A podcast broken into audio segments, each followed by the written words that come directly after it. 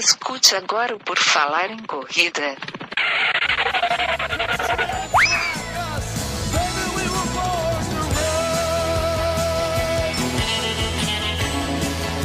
Are you ready to run?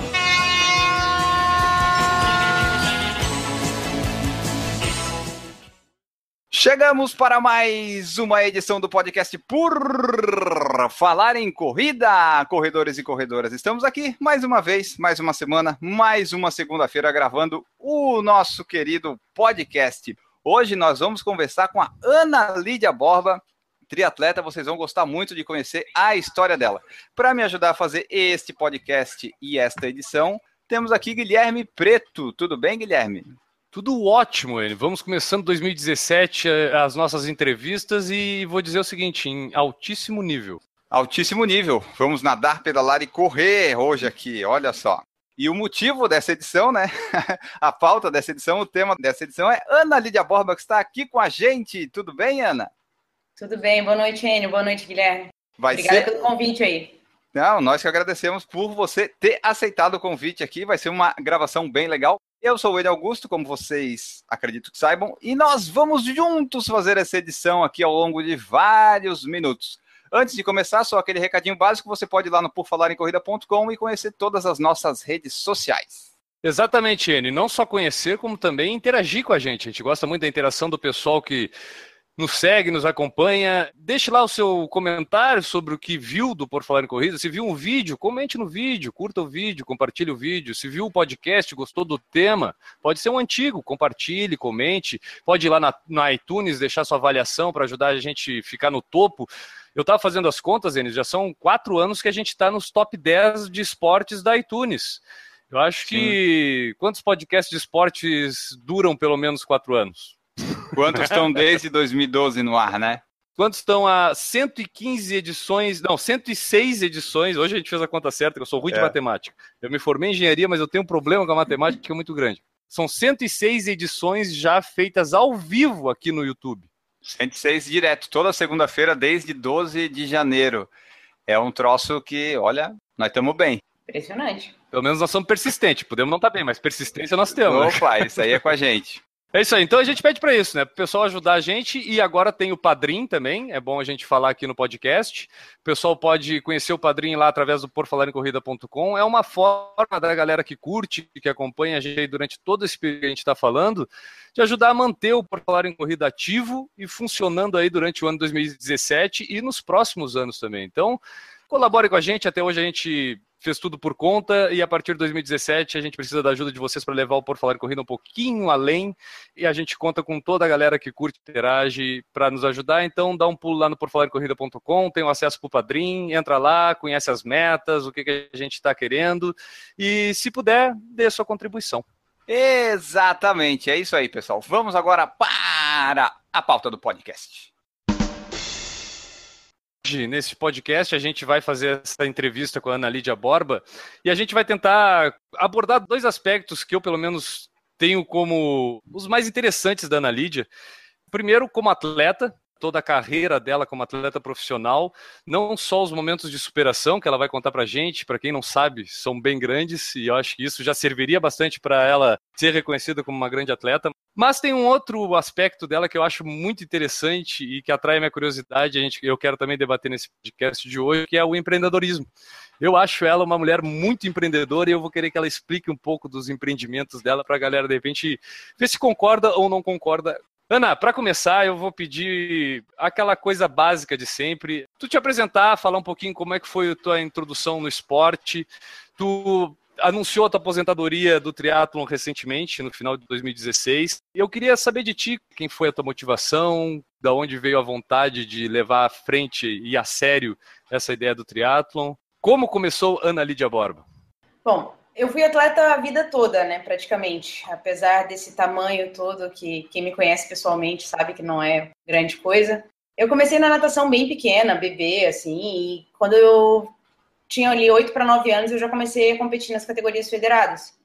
Então, eu fui atleta competitiva de natação dos meus 8 aos meus 19 anos. Péssima, né? Porque na natação faz muita diferença ter um bom biótipo. Mas eu eu sempre fui muito encantada pelo esporte, assim, eu era aquela que, se você perguntava de boliche a futebol, passando por vôlei e halterofilismo, eu sabia todos os resultados de tudo. Teve um momento bem marcante pra mim, assim, que foi nas Olimpíadas de Atlanta de 96, que me bateu uma coisa que eu resolvi que eu ia ser atleta profissional algum dia. Eu ainda insisti bastante tempo na natação, né, eu nadei até 2003, mas não deu muito certo. E aí, no final de 2003, eu estava já no quarto ano de engenharia, trabalhando um monte e parei de fazer esporte por uns 6 meses. E eu tinha 19 anos na época e tive uma crise de estresse e fui parar no hospital. E o médico falou pra mim que eu tinha que voltar a fazer esporte. Esse médico tá. É bom. Ótimo. Isso é fácil de resolver, tá? Oh. Tranquilo. E aí foi quando eu comecei a correr com um grupo de corrida do escritório que eu trabalhava. Depois, logo na sequência, meu chefe, que era um arquiteto, começou a insistir para eu comprar uma bicicleta, porque ele pedalava, era ciclista master, assim.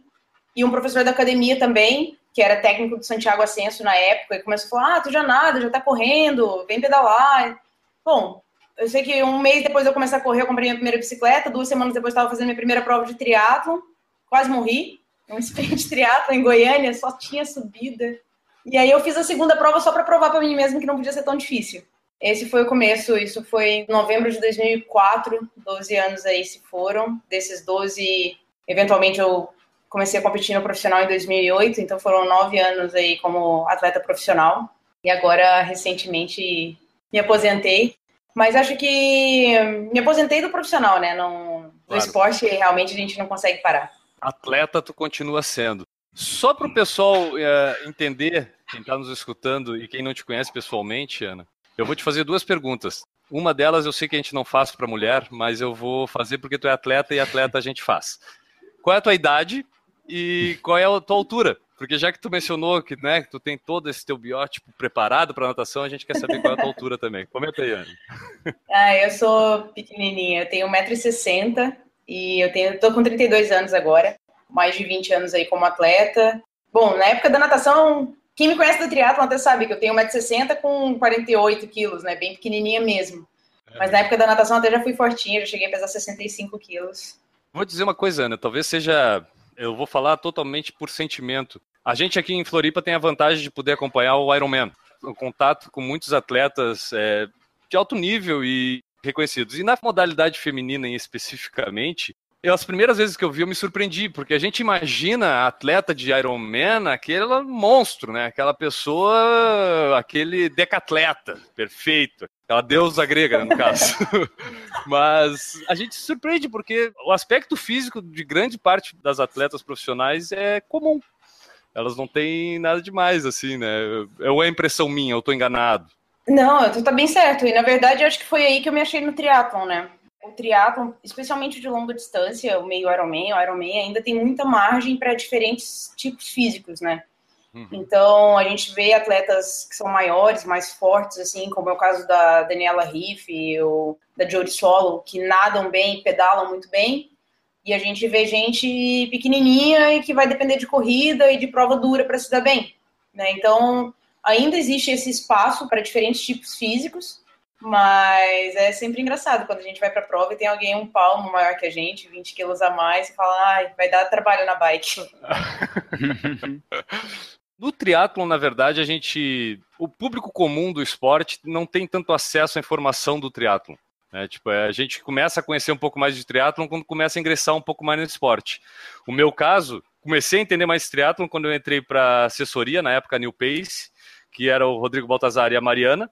E ali eu comecei a ver mais o triatlon, né? E aí até continuei treinando com a Mariana depois na Time. E aí, a partir dali, eu comecei a conhecer. E conhecer o Ironman, né? Aí começa a conhecer um pouco do triatlon. O teu caso, assim, como é que tu foi começar a ter conhecimento do triatlon profissional, das pessoas, dos atletas? Se teve algum atleta que te inspirou? Como é que foi, assim, essa tua introdução no mundo do triatlon especificamente?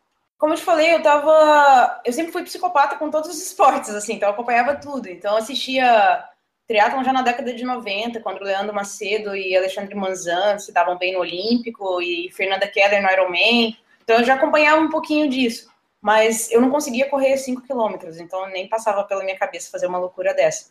Até que lá em 2003, quando eu comecei a correr, o Santiago Ascenso, que é o melhor atleta que Goiás já teve, né? Na época eu morava em Goiânia, que é de onde eu sou. Uhum. E o Santiago Ascenso começou a nadar com a nossa equipe de natação. E o técnico dele, que era o Guilherme Prudente, era professor de spinning na academia que a gente treinava. Então aí eu comecei a me aproximar um pouquinho, né? Ver o Santiago todo dia, o Guilherme, né, chamar para aula de spinning, chamar para pedalar. E aí que foi vindo essa curiosidade. Na época a Federação de Goiás tinha bastante prova de sprint. Em 2005, Goiânia chegou a sediar o Campeonato Brasileiro de Sprint Triatlon. E depois a gente teve etapas do Troféu Brasil de Triatlon durante alguns anos também. Então, a gente estava um pouco mais próximo, né? Que seria o equivalente a, talvez, o mais próximo do que é Florianópolis hoje. É. E aí foi na brincadeira e acabou virando uma coisa mais séria. Bom, a gente te conhece muito do teu desempenho nos triatlos de longa distância. Tu citou agora outras distâncias, sprint triatlon. Tu foi em escalas ou tu já tinha em vista a longa distância? Como é que foi a escolha por tu priorizar a longa distância no triatlon? Não, acho que eu fiz a coisa do jeito mais certo possível. Eu comecei bem de brincadeira mesmo. Eu fiz um ano só de sprint triatlon, nenhuma prova maior que isso, que foi 2005. Daí, em 2006, o plano era ficar um ano fazendo distância olímpica. E aí, eu fui para o Campeonato Brasileiro, fui vice-campeã da categoria, me classifiquei para o Mundial, que era na Suíça. E aí, quando eu estava fazendo a periodização para o Mundial da Suíça, faltando 3 semanas para esse Mundial, tinha 2 opções de prova. O Troféu Brasil de triatlon, distância olímpica, em Belo Horizonte. E a primeira edição 70.3 no Brasil, que foi em Brasília. E Belo Horizonte tinha uma subida que era uma coisa inimaginável, assim. Pensa numa parede. E eu falava, vai ficar mais caro ir até lá, ainda corro o risco de me machucar. Vou fazer 70.3, que era, né, 200 quilômetros de casa. E eu nunca tinha corrido 21 quilômetros na vida. A primeira vez que eu corri foi lá. E me dei muito bem na prova, assim, eu fiquei em 6º no geral, ganhei o amador geral na prova. Peguei a vaga para o Mundial, que foi o primeiro ano que teve o Mundial de 70.3, em novembro, em Clearwater. E, bom, vamos lá, né, vamos ver qual é. E fui para o Mundial naquele ano e ganhei a categoria 18-24 no Campeonato Mundial e me classifiquei para Kona. E aí que eu me dei conta de que realmente no Olímpico, no Sprint, não ia dar nada, mas que no longo até que dava para brincar com o pessoal. E assim começou minha carreira na longa distância. E ficasse brincando com o pessoal, né? Porque também depois deixou o pessoal todo para trás, aí brincou com o pessoal, literalmente, com certeza. Ainda então... também ficou com um bom tempo. Essa é uma característica do triatleta, né? Ele dificilmente tem uma repetição de resultados de alto nível durante muito tempo. Vamos dizer assim, dificilmente vai ter um Djokovic no triatlon, um cara que fica lá 5, 6, 7 anos em primeiro lugar do mundo, sem ninguém nunca chegar perto dele. Pelo menos o tempo que eu acompanho, eu nunca vi ninguém assim bater pé. Muitos cravam o nome na história do esporte muito mais pela persistência e resultados bons, mas vitórias sim, é difícil tu conseguir manter isso, né? Porque é um esporte muito desgastante, imagino, justamente por ser de endurance, eu acho que a coisa fica nesse nível, né? Eu acho que o endurance é um pouco mais complicado de administrar isso, porque não é só a parte técnica, né? Tem o dia conta muito. Essa questão de não se lesionar, né, é muito importante. E nos últimos tempos o triatlon mudou bastante. Se você pega o final da década de 90, começo dos anos 2000, a gente teve, sim, Mark Allen, Dave Scott, Paula Newby Fraser, a própria Fernanda Keller. Fernanda Keller tem 10 top 10 no Ironman do Havaí, 6 terceiros lugares, que hoje em dia é inviável, quase impossível.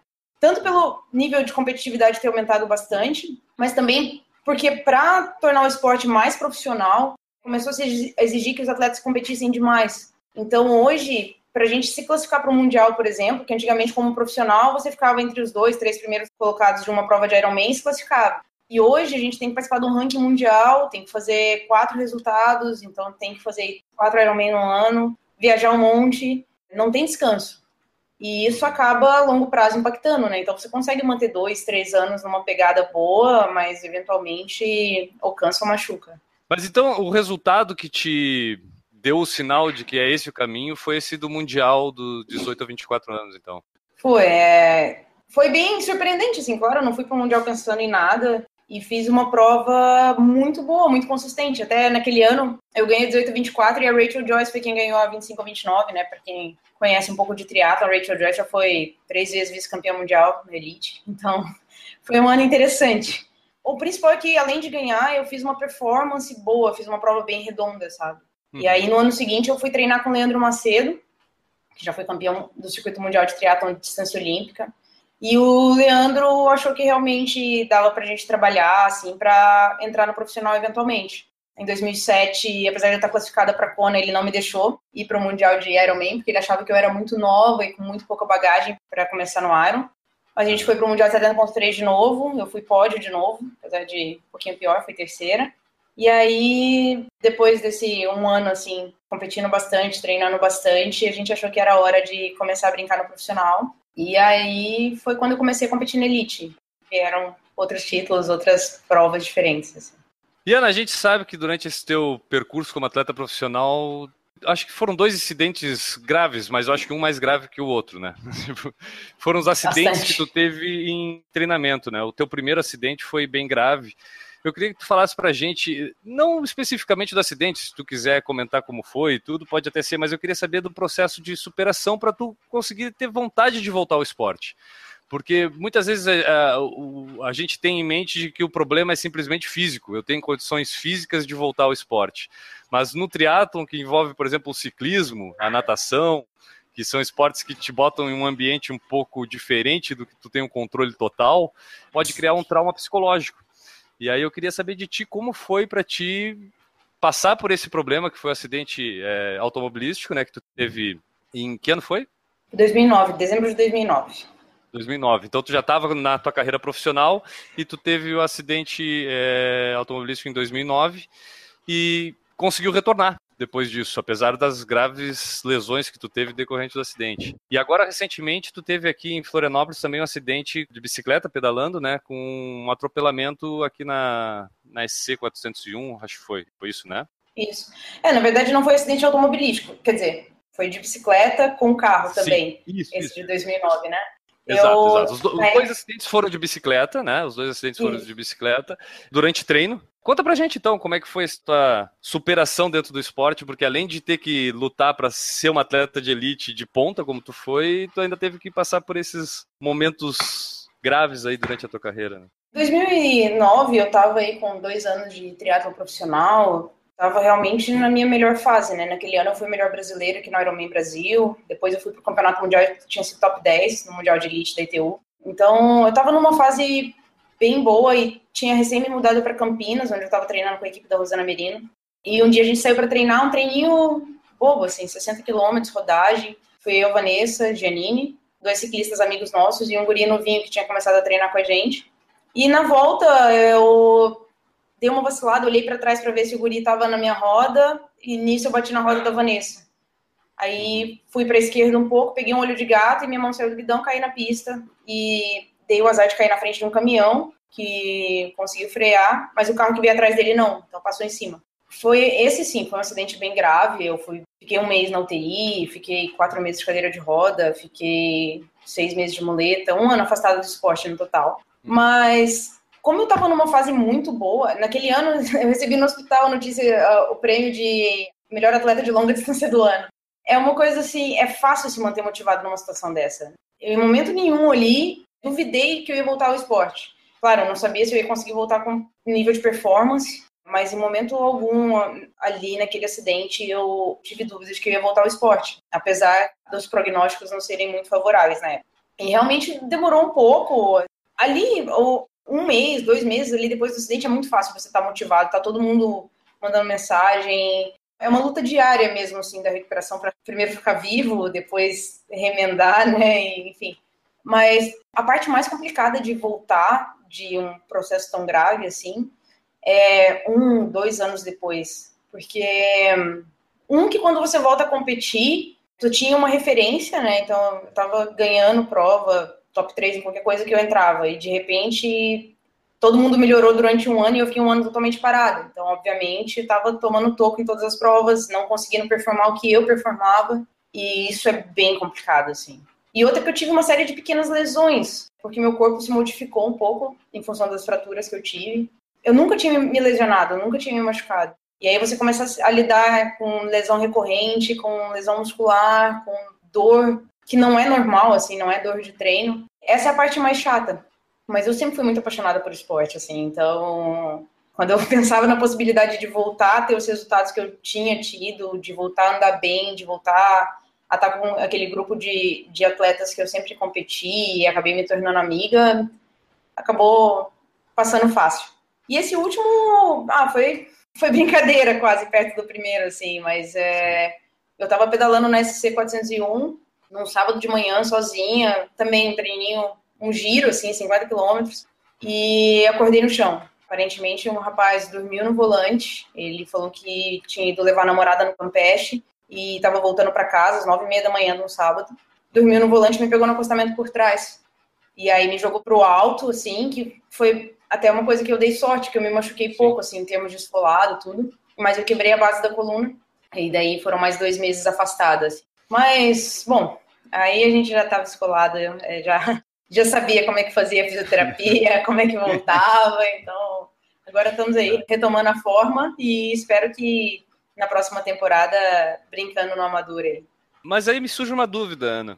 A tua aposentadoria nova, a princípio, com 32 anos que tu tem a ver com esses acidentes e as lesões que eles te causaram? Ou foi simplesmente por uma opção pessoal mesmo e tu poderia continuar fisicamente, talvez tu conseguisse continuar? Tem alguma relação com esses teus acidentes e a tua aposentadoria aos 32 anos? Bom, eu acho que eu tenho algumas dificuldades, vamos colocar assim, limitações, talvez, físicas em função do primeiro acidente, né, que deixou um pouco de sequelas. Mas não, ele não tem nenhuma influência nessa minha aposentadoria.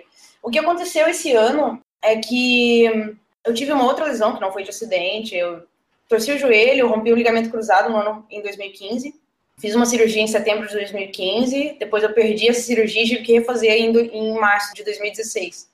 E quando eu estava voltando a ficar bem, a ficar forte, em agosto, foi quando eu fui atropelada. Então, assim, acabou que esse ano eu competi muito pouco. Eu fiz uma prova, na verdade, em fevereiro, e logo depois tive que operar de novo. Acho que como atleta a gente não consegue ficar parado, né? E o que aconteceu nesse período da cirurgia e depois do acidente é que eu comecei a colocar em prática uma série de outros projetos que estavam sempre engavetados, porque eu estava treinando um monte, viajando um monte, né? Aquilo que eu estava falando da vida de triatleta profissional. A gente é obrigado a viajar muito, a competir muito. Então, eu não conseguia dar atenção para outros aspectos da minha vida, outros lados profissionais que eu tinha vontade. Então, em março, quando eu operei o joelho pela segunda vez, eu falei, é agora ou nunca, né? Vou ter uns meses aí de fisioterapia e pouco treino. E aí eu coloquei o projeto de uma mídia social de esporte de endurance nova no ar. Começamos a trabalhar nisso, eventualmente lançamos em Kona desse ano. E aí comecei a trabalhar com uma série de coisas, né? Com essa mídia social, com cobertura de evento, com consultoria para evento. Eu estou fazendo educação física, comecei a me envolver com treinamento, com a escolinha de triatlon de São José. Então, acabou que uma série de outras coisas preencheram esse espaço que a competição tinha deixado. E eu comecei a curtir isso, então foi uma coisa pessoal. Eu acho que hoje eu consigo passar muito mais do esporte e eu curto isso, assim, de poder compartilhar ao invés de ser uma coisa, querendo ou não, o esporte individual, o esporte de endurance profissional é um pouco egoísta, né? Então, acho que tá na hora de começar a devolver um pouquinho. Ana, tu tem de cabeça, assim, quantas vitórias tu tem na carreira? Não, mas... Viu, eles fez mais? Assim, ela queria, tá? Não tenho. É que, assim, títulos grandes, assim, por exemplo, eu fui tricampeã brasileira de longa distância, fui campeã brasileira de longa distância e de sprint triatlon sub-23. Só uma dúvida minha, esse ser campeão em longa distância foram, tipo, várias etapas durante o ano, é isso? O Campeonato Brasileiro de Longa Distância, antigamente, eram 2 etapas. Esse ano passado foi uma etapa só. Mas aí, eu ganhava a prova. Num dos anos eu ganhei as 2 provas, num ano eu ganhei uma e perdi a outra. Mas no final eu ganhava o campeonato também. Ganhei Troféu Brasil um ano. Acho que mais os títulos brasileiros acho que foram os mais importantes. Aí a gente pode falar 3. Tá bom. Mas, Ana, das tuas vitórias aqui no Por Falar em Corrida, a gente quer esmiuçar uma, e eu tenho uma dúvida muito especial sobre ela, que é a Wings for Life, que teve a primeira edição realizada aqui em Florianópolis, depois ela se mudou lá para Brasília, mas a vencedora da primeira edição aqui em Florianópolis foi a Ana Lídia Borba, que está aqui com a gente. E eu quero que tu fale pra gente tudo que tu quiser sobre essa prova, porque para mim foi uma das provas mais espetaculares que eu já participei. O formato dela, para mim, deveria ser repetido, e eu não sei porque que não tem outro organizador que pelo menos bole algo parecido com aquilo, que é sensacional. E é sobre o formato dela que eu quero fazer a pergunta.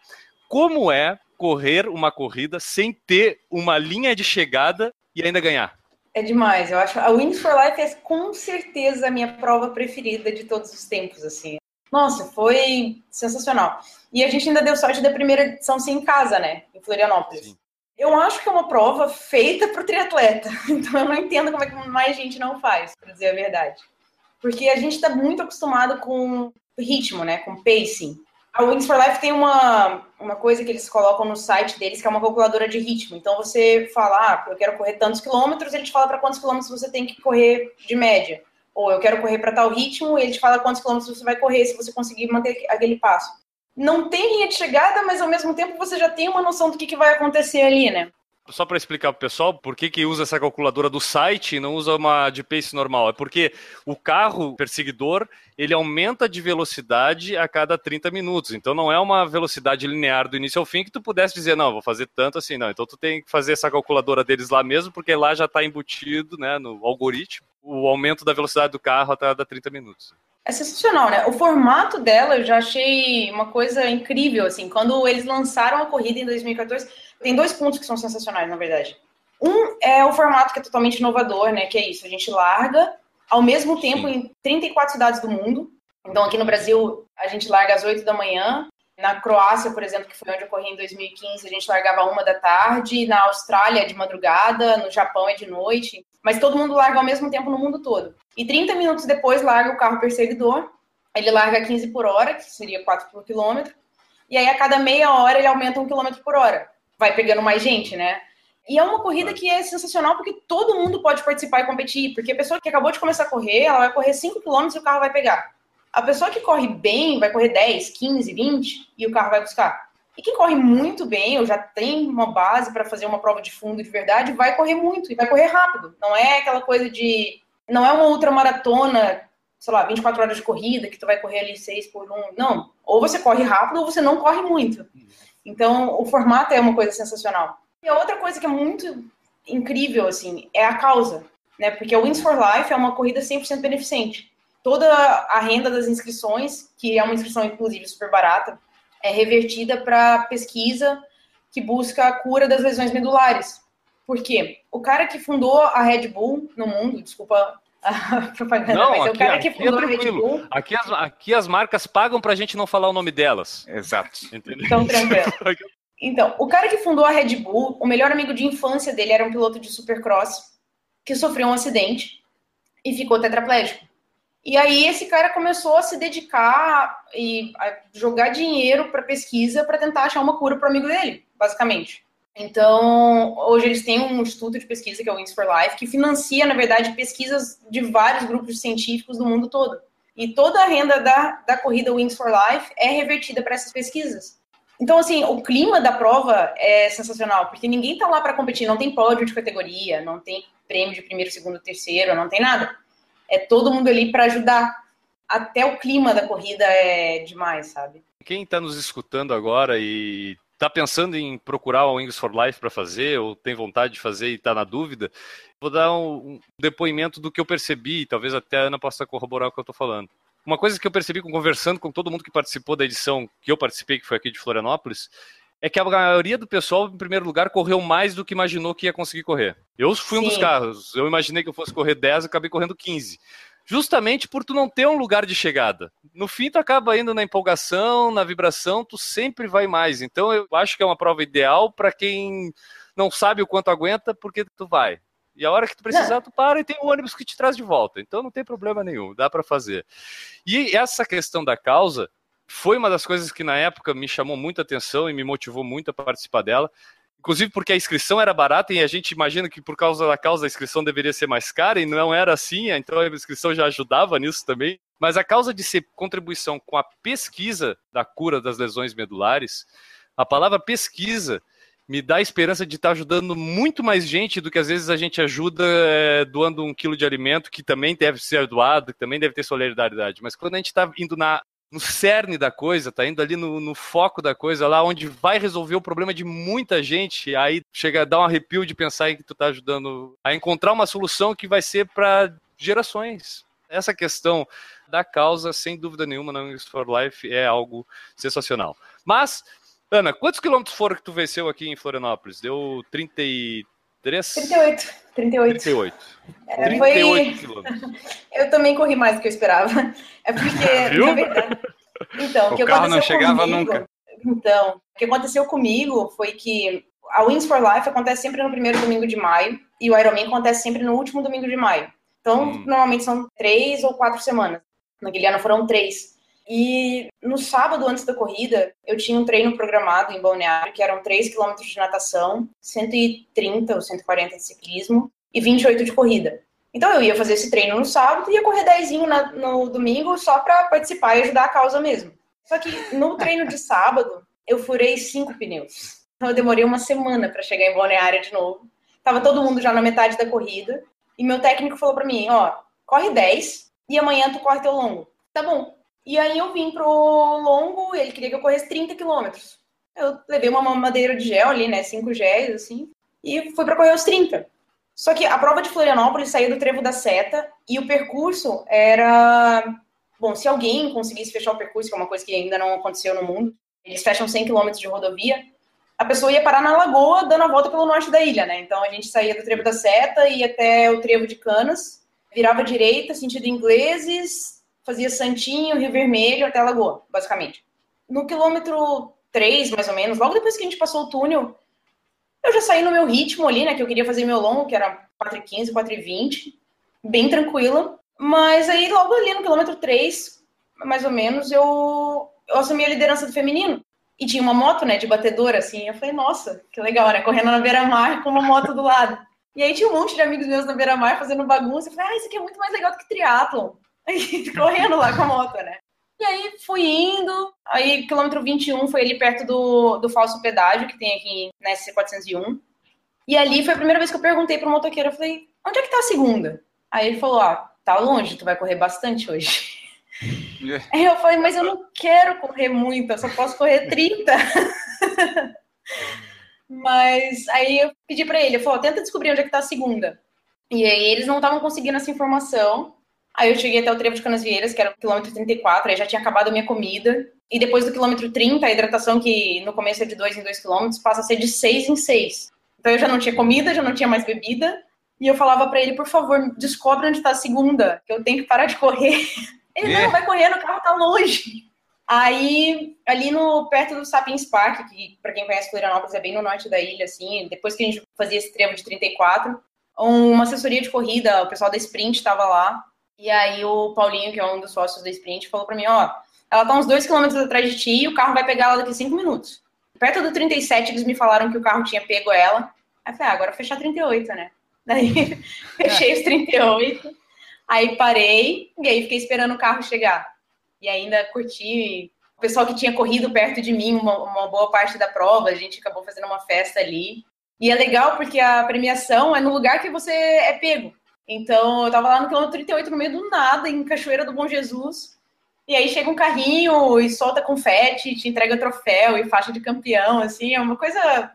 Eu nem sabia que tinha pódio na corrida e de repente eu tava lá recebendo um negócio no meio de Cachoeira do Bom Jesus. O pódio vai atrás de ti também, é isso? Vai, o pódio também atrás de ti. Depois ainda vai atrás do primeiro masculino que tá lá na frente. Que legal. Inclusive, Enio, nós temos o áudio da comemoração na hora que ela venceu, ó. É legal pra caramba ver um depoimento dessa forma, né, Enio? Como se fosse algo... fui ali fazer o treino. 4h15, tranquilo. Ela devia estar do teu lado, Enio. 4h15 por quilômetro, ela devia estar do teu lado. Ali na largada. Na largada, acho. Não, foi bem engraçado, assim, porque tinham vários atletas, né, patrocinados pela Red Bull, participando da prova. Aí o Mineirinho, que é do skate, saiu correndo, assim, pra 3h30. Aí ele correu 500 metros e encostou.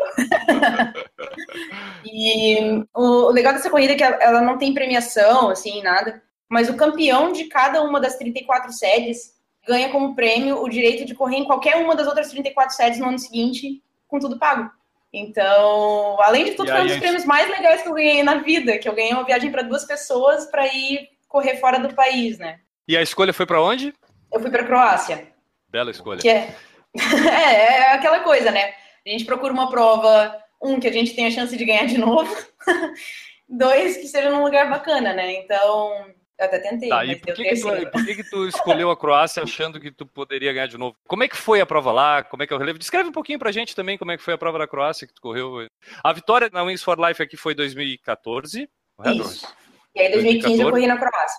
Na Croácia, 2015. Como é que foi essa prova lá na Croácia? Muito diferente daqui, Ana? A prova lá era relativamente plano, assim, era um rolling hills, que era uma altimetria bem parecida com a do Brasil, e era linha reta, ponto a ponto. Então a gente saía de Zadar e ia sentido sudeste, assim, como se fosse em direção a Dubrovnik.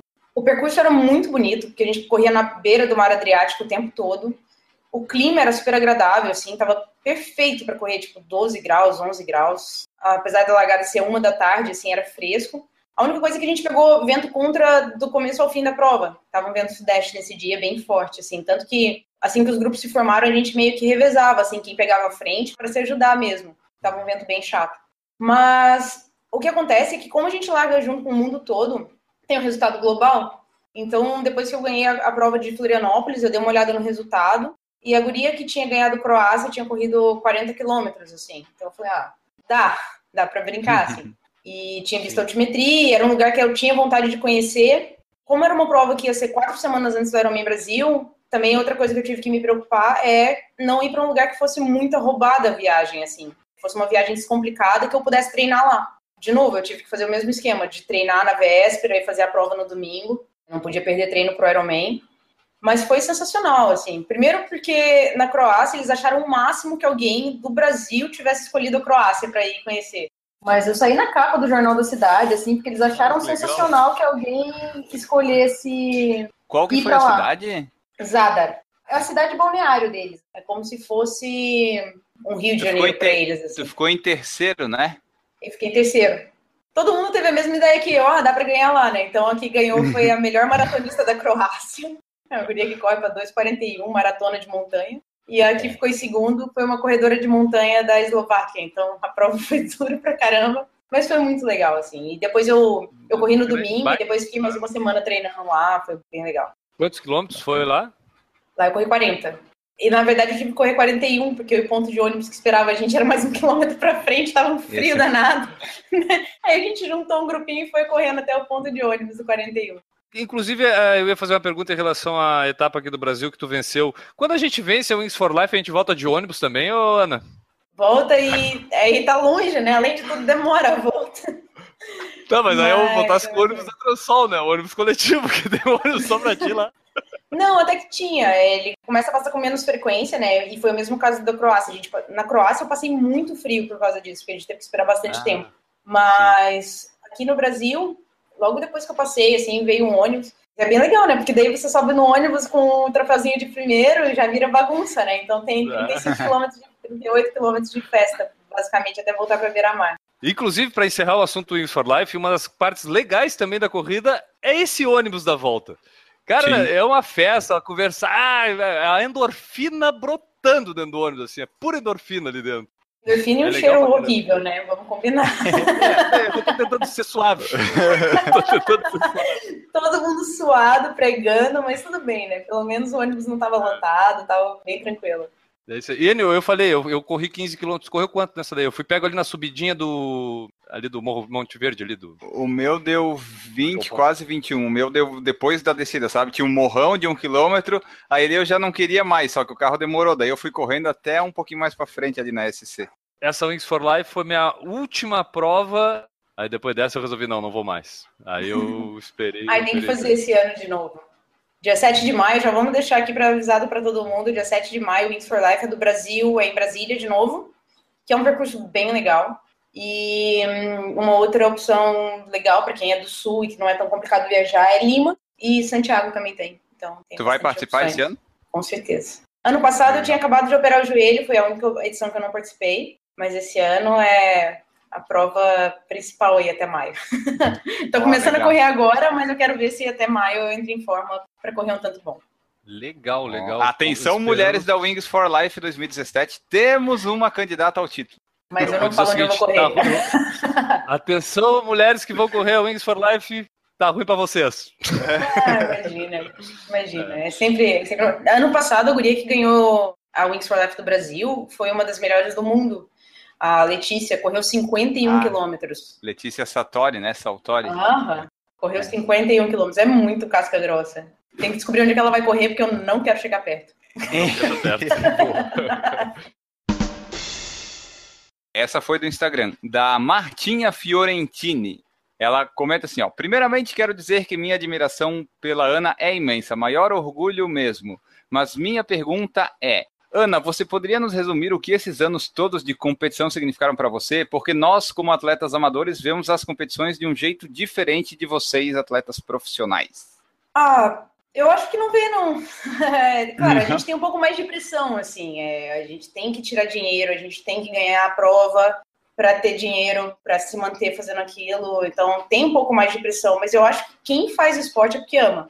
E o que a gente ama é a mesma coisa que o atleta amador ama. É, as pessoas que a gente conhece, os lugares que a gente conhece, estar em forma, estar apto a fazer as coisas legais, estar saudável. Então, eu acho que a base, né, o que leva alguém a se tornar atleta e eventualmente chegar ao profissional é a mesma. É a paixão pelo esporte, é a paixão por conhecer gente, por conhecer lugares, coisas assim.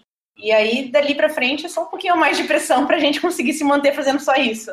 Uma vez o Adriano Basso, quando a gente entrevistou ele aqui também, ele comentou exatamente isso. Vocês acham que eu não sofro? Vocês acham que não me dói correr lá também? Dói também, né? Tipo, é ser humano igual. A diferença é essa pressão que tu tá realmente falando aí. Acho que como todo trabalho, né? A partir do momento que você adota aquilo como trabalho, a única coisa que acontece é que você perde, vamos colocar assim, o direito de não querer fazer, né? Então, se você corre por diversão e hoje você não tá legal ou não tá afim, tudo bem, né? E no triatlon não, é como teu trabalho. Tem dia que tu não tá afim de trabalhar e tu vai assim mesmo.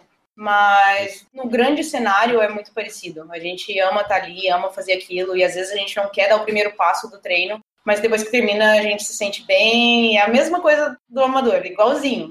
O importante é começar porque depois é legal. A Renata Mendes perguntou assim, ó. Como ser mais rápida na T1? Dicas, T2 tá ok, tem um tênis de cadarço de elástico, mas eu, como amadora, já deixo meu tênis clipado na bike? Eu não consigo, como treinar? Pergunta boba, mas pra mim, amadora, é importante. Colocar a sapatilha na bicicleta, se você usa tênis, já fica bem complicado realmente calçar o tênis com ele preso na bicicleta. Se você usa sapatilha, dá pra fazer, é uma coisa que agiliza bastante, né? Principalmente quando a saída da transição é plana, mas requer treino. Não tente fazer isso pela primeira vez numa prova, tem que praticar antes. E não precisa praticar saindo da natação, né? Pode, logo quando for sair para fazer um treino de bicicleta, deixar ali a sapatilha presa na bicicleta, subir. A dica que eu dou é que as pessoas que começam a fazer isso, elas já sobem na bicicleta querendo colocar o pé dentro da sapatilha. Não precisa de pressa. Coloca o pé por cima da sapatilha, pedala com o pé um pouquinho por cima da sapatilha. Quando a bicicleta já estiver embalada, tu coloca um pé... Pedala mais um pouco, deixa a bicicleta embalar de novo, coloca outro pé, pedala mais um pouco, e só aí você vai fechar a sapatilha, né? Então, a gente demora, tem prova que eu demoro 5, 8 quilômetros para colocar a sapatilha, né? Porque a gente só vai colocar mesmo depois que a bicicleta já está embalada, senão você não tem benefício nenhum de calçar a sapatilha em movimento. Mas tem uma série de coisinhas, assim, que dá para fazer para agilizar a transição. Por exemplo, a posição que você coloca o teu capacete em cima do guidão da bike. Se você coloca ele virado de frente para você... Você só tem que virar ele na tua cabeça. Então, a chance de dar errado, de revelar o capacete ao contrário é bem menor.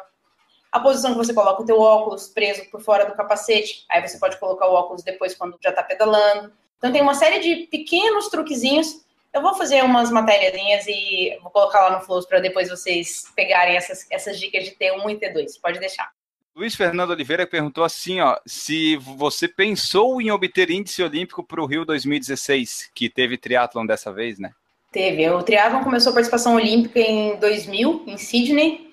Bom, não. Porque o triatlon evoluiu de uma maneira que a natação é muito importante. Então, apesar de eu ter vindo na natação, é muito fora da curva, assim, o ritmo que o pessoal nada no triatlon olímpico. E se você não consegue nadar naquele primeiro grupo, você está fora do pelotão. E se você está fora do pelotão, não tem como você acompanhar a prova. Eu me especializei muito antes, né? Quando eu entrei no triatlo, eu até tinha um sonho de tipo, será que dá para chegar numa Olimpíada? Mas aí, né, com 2 anos eu já vi que o meu negócio era longa distância, então meu negócio ficou sendo Kona, Havaí, outra pegada. E quando o Brasil ganhou o direito de sediar os jogos, o que eu tinha certeza que eu ia fazer era trabalhar. Então eu fui para lá trabalhar e trabalhei no triatlon. E foi muito legal, foi muito gratificante mesmo trabalhar com todos aqueles atletas que a gente só... Bom, alguns a gente até conhece e treina junto, né? Os brasileiros, o Diogo, a Pamela, o Reinaldo. Mas a maioria a gente só vê pela TV ou quando tem prova, e foi bem legal trabalhar com eles ali.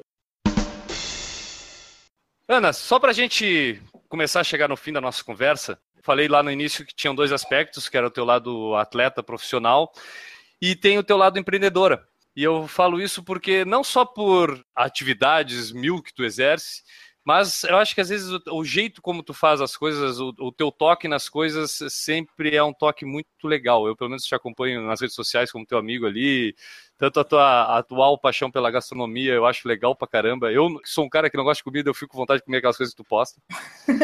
Mas normalmente a gente espera que o atleta profissional, quando se aposente, o que ele quer? Descansar. Né? Cansou a vida inteira treinando, treinei, agora o que eu vou fazer? Vou sentar em casa, vou abrir meu iPad, vou abrir uma cervejinha, vou deitar no sofá, vou botar os braços para cima e vou ver os outros correr.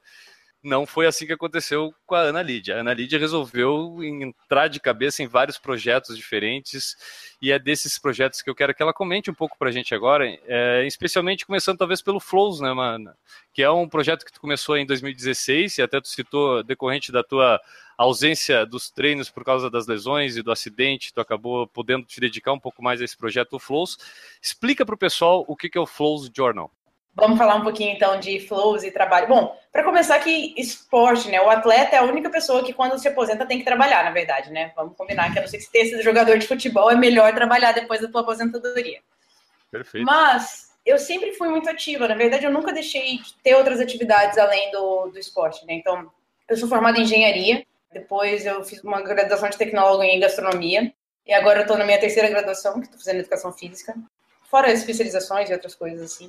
E eu sempre trabalhei em coisas diversas. Então, eu escrevia para mídia especializada, eu prestava consultoria para eventos esportivos, né, de triatlon especificamente. Tive sentado no final do ano passado com o Romulo Cruz, que é um fotógrafo e videomaker sensacional lá de Balneário Camboriú, um amigo meu. E a gente estava com uma ideia de fazer uma coisa diferente, assim. Ele já tinha trabalhado muito tempo para Trisport, que é uma revista impressa de triatlon. E eu já escrevia há muito tempo para o Mundo Tri, para a revista VO2, eu era produtora de conteúdo da VO2 de triatlon. E a gente estava com uma ideia de fazer um veículo diferente, assim, um pouco mais conceitual, um pouco mais atemporal, menos notícia e mais conceito mesmo. Só que a gente conversou e ficou engavetado aquilo ali. Então, quando eu operei o joelho, eu liguei pro Romulo e falei, vamos sentar e vamos começar, né, que tem que ser agora ou não sai mais do papel. E a gente trouxe um outro parceiro que já era amigo do Romulo também, que é o Alan, que é desenvolvedor, web designer e desenvolvedor. E a gente começou a trabalhar nesse projeto, que é o Flows Journal. O nome é em inglês, até porque a nossa proposta é ser a primeira mídia de esporte de endurance bilíngue no Brasil, né? Então, tudo a gente publica em português e em inglês, porque a gente quer levar os bons conteúdos brasileiros para fora e trazer os bons conteúdos de fora para cá também, né? A proposta do Flows é um pouco diferente, assim. A gente, na verdade, veio com o conceito de ser uma rede social de esporte de endurance. Então, por exemplo, vocês... Tem um baita do podcast, se vocês quiserem ter a paginazinha lá do Por Falar em Corrida dentro do Flows e publicar ali dentro, a gente vai compartilhar isso e replicar, aumentar o alcance de vocês. Da mesma forma, se o Guilherme, enquanto corredor, quiser fazer um post sobre a corrida dele ou sobre uma prova de corrida legal que ele foi fazer, a gente replica isso para mais pessoas terem acesso. Então é uma mistura de Facebook, Instagram, só que para esporte de endurance, para atletas, para empresas, para a indústria do esporte de endurance, né? Então, você vai estar falando diretamente com as pessoas que estão interessadas naquilo, né? O Facebook hoje tem 1 milhão de coisas. Tem notícia, tem política, tem joguinho, tem tudo misturado. Ali, não. A pegada é esporte de endurance. Então, tem alimentação, tem treino, tem técnica, tem vídeo motivacional, tem documentário, mas tudo relacionado a esporte de endurance. E a gente lançou agora... o site e o conceito todo em outubro, lá em Kona. Agora a gente está terminando de desenvolver nosso aplicativo, que fica pronto em março. E estamos aí, estamos na ativa, terminando de aceitar os últimos detalhes do site, né? Porque demora até ficar redondinho do jeito que a gente quer. Oh. Mas está indo, está bem legal. Eu tenho aprendido mais coisas, né? Como eu estava falando, eu sempre estava tentando estudar alguma coisa, agora estou estudando edição de vídeo, fotografia... continua escrevendo e levando um pouquinho mais do esporte para mais gente, eu acho. Legal. O pessoal que quiser conhecer o Flows? flowsjournal.com. F-L-O-W-S, Flows. Journal em inglês, então journal.com. E a gente tem o canal no YouTube também, que é onde a gente publica todos os nossos vídeos. Se você curtir o nosso vídeo, dá um joinha e se inscreva no nosso canal, youtube.com/flowjournal. Tá lá no post dessa edição, lá no porfalarincorrida.com, também tem o link para essas reportagens, vídeos aí que a Ana tá citando aqui. Ana, só pra gente não deixar de falar aqui, além do Flows Journal, tu também atualmente procura compartilhar a tua experiência como atleta, toda essa vivência que tu descreveu pra gente, todo esse teu contato com os atletas, com os treinadores, esse teu mundo que tu conheceu do esporte, agora que tu te aposentou. É até estranho falar isso pra Ana. Eu olho pra Ana e digo, não, tá uma aposentada ali. Com 30 e poucos anos tá aposentada. Tem que abrir mão da aposentadoria, né? Ainda mais dependendo do INSS. Mas tu tá fazendo alguns projetos também para poder compartilhar essa tua experiência, né? Tem dois que eu tenho conhecimento, que é com a Prefeitura de São José, aqui em Santa Catarina, né, a cidade vizinha de Florianópolis. E o outro projeto é mais especificamente em treinos de corrida, que tu tá passando, ajudando o pessoal lá na CFF, né, na CrossFit Floripa, é isso? Isso. Esses são 2 de 4 projetos, na verdade. Mas sim, bom, um é que aqui em Santa Catarina, os Jogos Abertos do Estado, eles tem a modalidade triatlon, então é bem tradicional que os municípios contratem atletas para disputar os Jogos Abertos representando os municípios. E desde 2015 a gente formou um time bem legal, local, por São José, então somos eu, a Mariana Andrade e a Júlia Romariz. Infelizmente a gente não teve JASC em 2016, porque teve temporal lá em Tubarão, que era a sede, mas o mais legal da gente competir por São José é que além da gente, né, receber ali um patrocínio para competir pelo município, a gente tem a oportunidade de participar junto da Escolinha. Eles têm uma série de modalidades que tem iniciação esportiva, bancada pela prefeitura, e uma dessas modalidades é o triatlon, que é coordenado pela Elaine de Freitas, e o projeto é muito legal. Então eles têm tanto a Escolinha, para a criança que está começando mesmo, que vai descobrir o triatlon, aprender a nadar, aprender a pedalar, aprender a correr, e as crianças que vão evoluindo dentro desse projeto já formam uma equipe competitiva. Então, de tempos em tempos, a Elenai acaba chamando os atletas profissionais e a gente vai lá treinar com esses atletas, dar palestra, dar dica, conversar sobre temas gerais, né? Desde como conciliar treino e colégio, até dicas de como viajar para uma prova, como se portar numa prova. E isso é impagável, assim, é uma das coisas que me fez fechar com São José e não me tira de lá enquanto eles me quiserem, porque eu gosto muito dessa interação com as crianças e adolescentes, né, que eles têm adolescente de 17 anos lá, e é muito gratificante mesmo poder passar um pouquinho da experiência para frente. Com a CrossFit Floripa, já é uma pegada um pouco mais profissional, eu treino CrossFit como preparação física desde o começo de 2015, a gente acabou entendendo que eu poderia acrescentar bastante para eles na questão da preparação física pro endurance, né, com técnica de corrida mesmo, com o desenvolvimento da corrida, e como eu estou fazendo educação física agora, eu vou coordenar esse projeto deles lá dentro. Então a gente vai ter um treino semanal todas as terças-feiras na Beira-Mar, uma semana na Beira-Mar da ilha e uma semana na Beira-Mar do Estreito, e uma vez por mês um treino coletivo, mais uma planilhinha que eles vão receber ali para treino de corrida, mas para distância curta, né, 5, 10 quilômetros, que é o que a maioria do pessoal do CrossFit corre. E além disso ainda tem outros projetos, né, que eu também trabalho com palestra, tanto corporativa quanto para grupos de atletas. Training camps é uma coisa que eu comecei a fazer um pouco mais agora recentemente. Então, estamos aí. Agora é hora de começar a passar para frente mesmo tudo isso que a gente aprendeu com o esporte. E não só a parte competitiva, né? Não só a dica da T1, como a gente estava falando ali para Renata. Mas eu acho que a vida é um esporte de endurance, né? É o meu lema. E acho que a gente tem que aprender a aplicar tudo que a gente aprende no esporte. Legal, tá aí provado então que eu não estava enganado. A mulher não para. Não para. Isso daí não é aposentar. Isso daí não é aposentar. Então, não tô nova para isso, né? Não tá na hora ainda de aposentar. Então, Ana, para encerrar aqui a nossa entrevista contigo, nosso bate-papo, quando eu recebi a notícia da tua aposentadoria foi através do teu perfil no Facebook, onde tu publicou um texto. E eu quero terminar aqui lendo esse texto, porque eu achei ele de uma sensibilidade, de uma emoção que tu passa nele ali, e eu acho que eu quero passar isso também pro pessoal que escuta Por Falar em Corrida. Então, se tu me permitir, eu quero ler esse texto. Claro, fica à vontade. Eu acho que é bem isso. Não deixa de ser um momento emocionante, assim, e acho que O texto traduziu isso um pouco. Legal, então vamos lá. A Ana começa assim.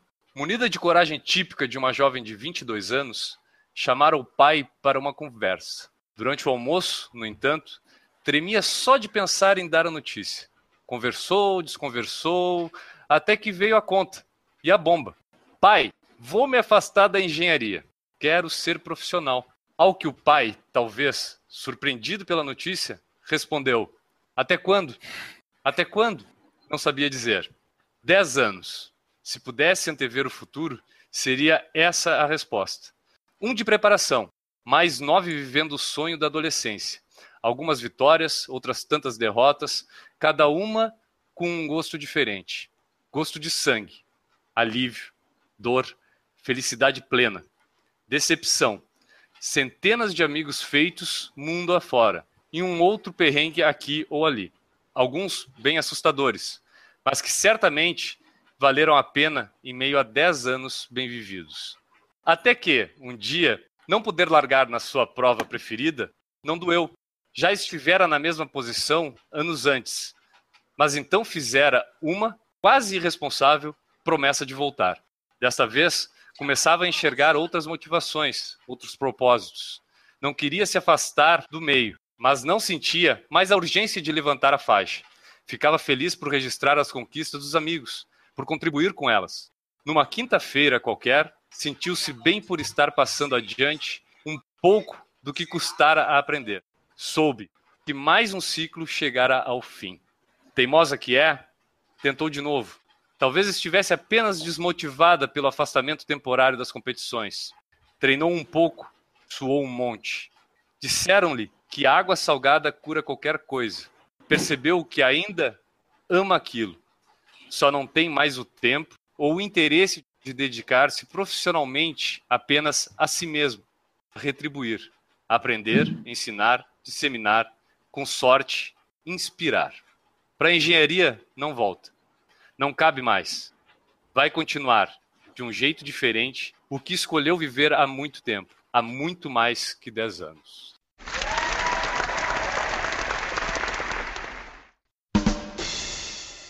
Pessoal, antes da gente acabar aqui, a gente já fez a parte da natação, que era a entrevista. Agora vamos fazer a parte de pedalar, que é a mensagem. E em breve faremos a parte da corrida, que é para terminar o podcast. E nessa parte agora aqui a gente vai ter que ler a mensagem que o pessoal manda através do saco do YouTube, de todas as redes sociais. E a gente vai ler uma mensagem só, porque ela é um pouco grande, mas a gente vai ler porque a gente lê tudo. É do Guilherme Garcia, referente... Enio, oi. Enio, eu nunca faço isso, mas eu vou fazer pela primeira vez, eu vou te interromper. Ah, tá. Só para dizer pro pessoal que recentemente a gente mudou um pouco o layout do nosso site lá, deixamos versão 2017 no site do Por Falar em Corrida, e o saco agora do Por Falar em Corrida tá roxo. Então o saco do Por Falar em Corrida que é roxo hoje, você pode ir lá deixar uma mensagem. Isso, aperta lá no nosso saco roxo e enche ele.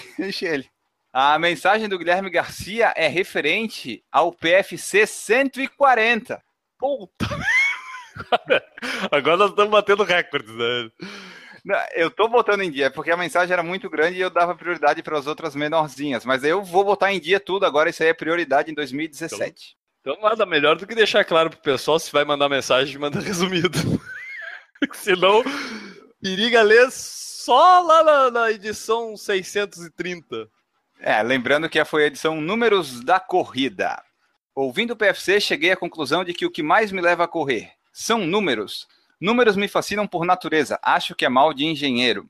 Comecei a correr para controlar um número, o que aparecia na balança. Depois, fui conhecendo outros. Distância, pace, tempo em provas. Sou um pouco parecido com o Enio. Controlo minha quilometragem, tenho planilhas para calcular o volume que eu fiz, cadastrar os treinos, etc. Faço poucas provas, normalmente umas 4 ou 5 por ano e sempre com um objetivo muito claro para cada uma. Como tenho 27 anos, estou há menos de um ano no meu peso ideal e corro há uns 3 anos e pouco. Utilizo a questão tempo para me motivar a continuar correndo e isso ainda está funcionando, pois ainda vejo muita evolução possível para os meus resultados. Percebi que há fases nisso. Em alguns momentos, a questão dos números me motiva mais. Em outros, consigo me manter motivado nos treinos e seus desafios, mesmo sem pensar em uma prova-alvo, tempo ou quilometragem. Houve fases que tive muita dificuldade de me manter motivado porque não consegui encaixar os treinos na rotina. como o TCC em 2014, e os tempos não estavam saindo. Correr virou um sacrifício, não um prazer. À época, procurei me manter tranquilo porque sabia que era uma fase que iria passar. Praticamente não treinei por uns 2 meses, ganhei peso e senti muita falta da corrida na minha rotina.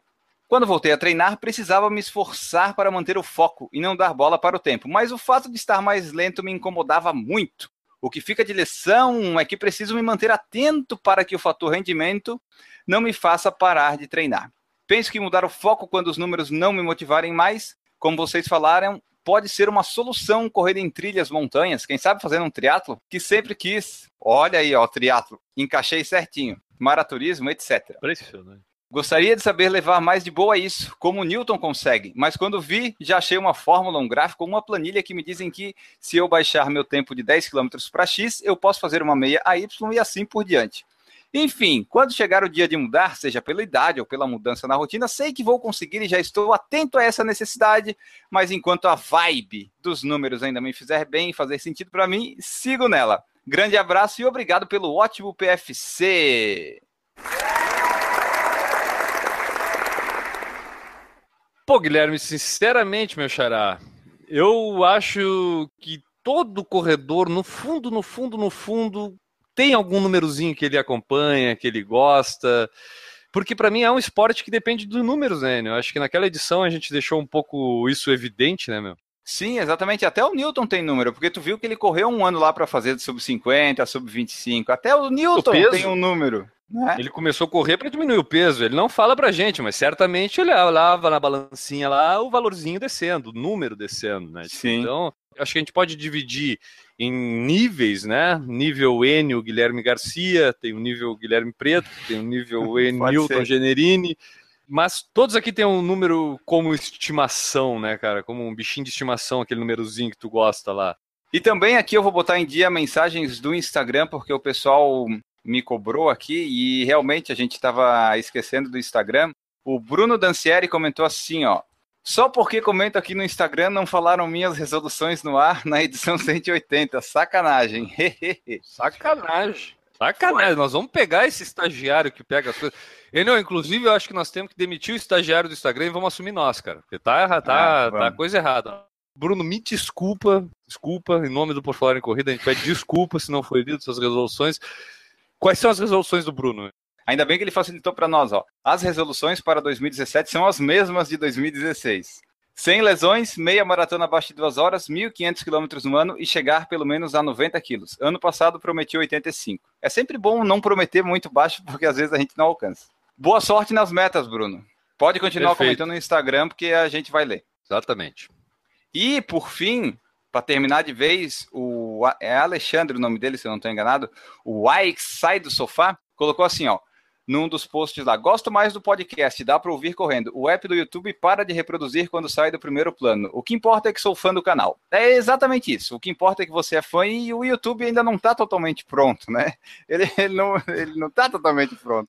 Quando a gente trabalha com áudio, se tu não puder desligar a telinha para poder continuar escutando o áudio, aquilo perde sentido. Porém, existe o podcast e os aplicativos para podcast, geralmente eles te dão essa função de poder desligar a tela e muitos até dão um controle do áudio aqui na tela para tu não precisar abrir o celular para mexer.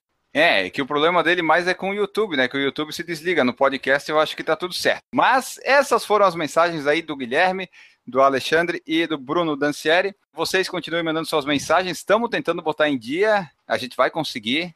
Vamos conseguir. Eu acredito muito piamente que 2017 é o ano que tudo vai ficar em dia. E nós vamos agora para o encerramento do podcast. Ana, então para a gente terminar, tenho certeza que muita gente quer conhecer mais da Ana Lídia, pelo menos aquelas pessoas que já conheciam, mas não conheciam tão a fundo talvez a tua história. Como esse pessoal faz para encontrar a Ana Lídia? Teu contato, a gente quer que tu passe aí para o pessoal como o pessoal faz para interagir com a Ana Lídia Borba. Bom, no Flows Journal eu também escrevo, então além do meu texto de despedida, tem outros textos, artigos técnicos que eu escrevo o tempo todo, meus vídeos, então tem conteúdo Ana Lídia Borba dentro do Flow Journal, é só me seguir. Ana Lídia Borba no Facebook também e @ Ana Lídia Borba no Instagram. Várias coisinhas de triatlon, receitas fit, um pouquinho de crossfit, empreendedorismo, tudo voltado a esporte. Fiquem à vontade, sigam, mandem comentários. assim como o pessoal do Por Falar em Corrida, eu respondo tudo. Vai ser um prazer. E pessoal que está me escutando, por favor, colaborem com os rapazes para a gente continuar tendo esse podcast tão legal todas as segundas-feiras. Maravilha! Muito obrigado, Ana. Muito obrigado mesmo. E chegamos ao fim, Enio. Mais uma edição entregue, mais uma edição concluída. Chegamos ao fim. Eu quero deixar um abraço para todos meus amigos triatletas. Eu, ao longo dessa vida de corrida, eu conheci vários e, cara, muitos deles me motivaram a continuar na corrida. Então, um abraço a todos. Inclua a Ana Lídia, que foi muita motivação. Ela, a Mariana Andrade, que é minha treinadora. Essas mulheres me inspiram, Enio Augusto. Beleza, o meu abraço vai ficar para minha avó de 90 anos, que não tem um braço, mas eu tenho certeza que se tivesse os dois braços e tivesse nascido nessa época, faria triatlo também. A gente volta. Eu tenho certeza que se ela tivesse os dois braços, ela tava batendo palma para ti agora. É, infelizmente vai ser com um toquinho. Eu perco o amigo, mas não perco o viado. Não tem problema. Nós ficamos por aqui, pessoal. Voltamos na próxima edição. Um grande abraço para todos vocês. padrim.com/porfalaremcorrida. Tchau! Vai lá, Errou! Eu não vou precisar nem fazer meu treino de hoje, porque o que eu já gastei de caloria só parado, assim, com calor. Tu sabes que eu já notei que toda vez que eu acabo um podcast, eu vou me pesar e eu tô mais leve. É extenuante gravar isso aqui, é extenuante. Errou! Exatamente, é isso aí, pessoal. Vamos agora para a pauta do podcast. Isso, exatamente. Errou! Teve uma vez que ela comprou um Fusca, foi o melhor momento. Nós voltamos... Peraí, vamos parar. Para um pouquinho, cara. Os melhores momentos do podcast. Conta da tua avó dirigindo o Fusca. Não, ela não dirigiu, ela comprou, mas era pro meu tio. Só que ela comprou. Errou! É que eu não conhecia o nome, mas assim, ó. Eu preciso te ter, meu fechamento é você, mozão. É isso aí, pessoal. Vai cantando, vai cantando. É isso aí, pessoal. Vai cantando, vai cantando. Segue cantando. Eu não sei mais o ritmo. É isso aí, pessoal. Encerramos aqui mais uma transmissão. Você que está assistindo agora através do YouTube, vai ter vídeos aqui que você pode assistir também do Por Falar em Corrida. Então, um abraço para todo mundo.